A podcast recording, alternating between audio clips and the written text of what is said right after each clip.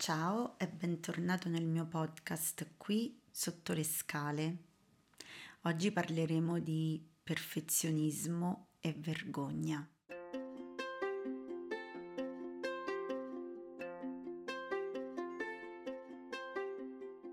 Nella mia vita sono stata a lungo una perfezionista incallita essere perfezionisti è l'atteggiamento di chi vuole controllare spesso ad ogni costo l'immagine che rimanda all'esterno, l'immagine di sé e l'idea che di sé gli altri si costruiranno.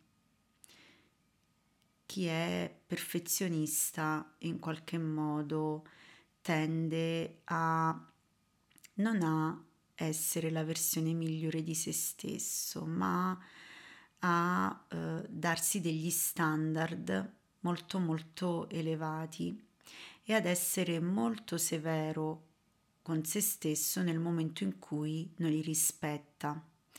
E purtroppo chi è perfezionista lo sa molto bene eh, è difficile rispettare gli standard che qualcuno che vuole ehm, appunto essere perfetto, eh, è difficile rispettare questi standard semplicemente perché la perfezione non esiste e la fragilità e la vulnerabilità eh, e quindi gli errori, l'imperfezione sono parti integranti della nostra umanità, dell'umanità di tutti. Siamo tutti uguali da questo punto di vista. Bene, cosa c'entra la, la vergogna? E, ehm, diciamo che la vergogna ama i perfezionisti perché quando un perfezionista sbaglia, sente di aver tradito il suo ta- traguardo di perfezione, ehm, in qualche modo nasconde eh, e riduce al silenzio l'evento che testimonia la sua imperfezione. E la vergogna è amica del silenzio e della segretezza. La vergogna si nutre e cresce grazie alla segretezza. Più teniamo l'evento di cui ci vergogniamo per noi stessi, più la vergogna relativa a quel fatto aumenta. La vergogna amica quindi del silenzio, del non raccontare e anche del giudizio. Non sono abbastanza, non sono perfetto nutre questo tipo di dialogo interno, nutre la vergogna. Ma che cos'è la vergogna essenzialmente? Intanto tutti noi eh, proviamo la vergogna, anche se raramente ne parliamo, perché appunto la vergogna è amica del silenzio.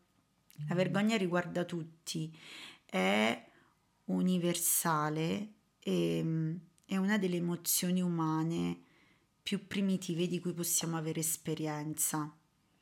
E sapete, chi non prova vergogna eh, in realtà eh, ha una bassa scarsa empatia.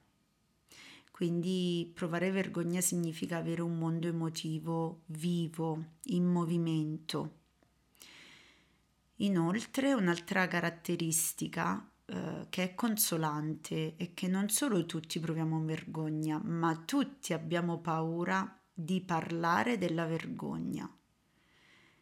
E la terza caratteristica è che meno parliamo della vergogna più la vergogna controlla le nostre vite.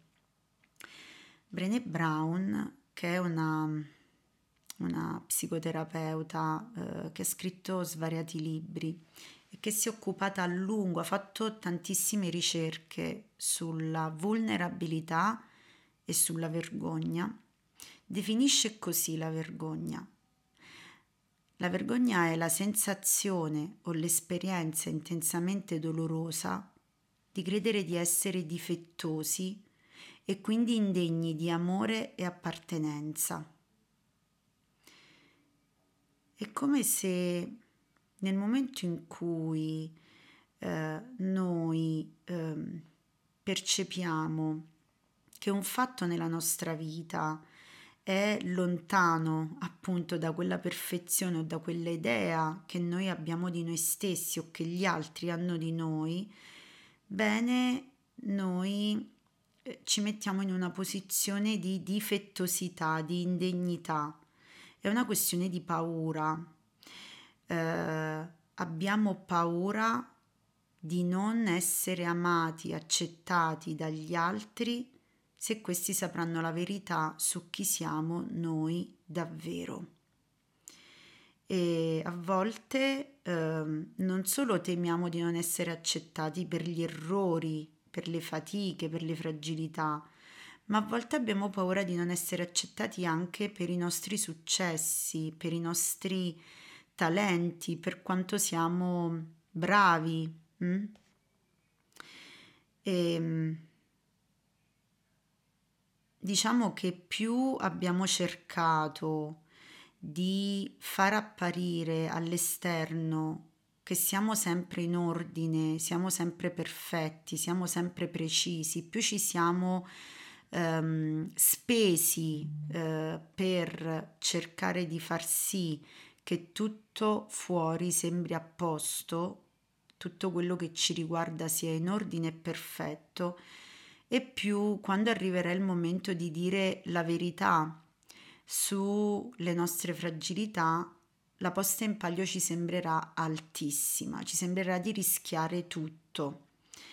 E, ehm, diciamo che è come se eh, esporre la propria vulnerabilità eh, possa diventare un'esperienza che ci eh, uccide, quando in realtà la nostra fragilità e vulnerabilità eh, è solo una parte di noi stessi.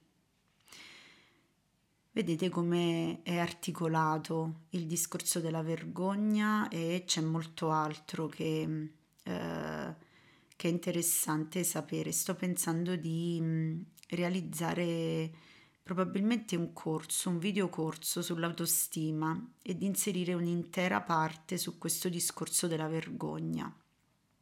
Ma voglio concludere dicendovi la prima cosa utile che possiamo fare per evitare che la vergogna dilaghi e eh, si amplifichi dentro di noi. Eh, il nemico della vergogna è il racconto dell'esperienza di fragilità. Raccontare eh, cosa è accaduto rispetto ad un fallimento, rispetto a eh, un evento in cui noi sentiamo di aver fatto un errore o sappiamo di non essere stati perfetti. Ecco, raccontare questa cosa aiuta a sopire, a sciogliere la vergogna che invece provoca un senso di malessere e proprio di dolore, come dice Brené Brown, davvero faticosa da gestire. Il racconto ovviamente va ehm, eh, portato a qualcuno che voi sapete di poter meritare la vostra fragilità, quindi non a chiunque. La fragilità va portata nelle mani di chi tu sai ne può avere cura, di chi non si aggancerà e non si spaventerà, ehm, non avrà in qualche modo, non metterà su quel tuo racconto un carico di ansia suo personale eh, probabilmente le persone migliori a cui condividere un'esperienza di fallimento sono le persone che eh, non giudicano, tendono a non dare consigli, ma tendono ad ascoltare e a riconoscere a loro volta la loro imperfettibilità.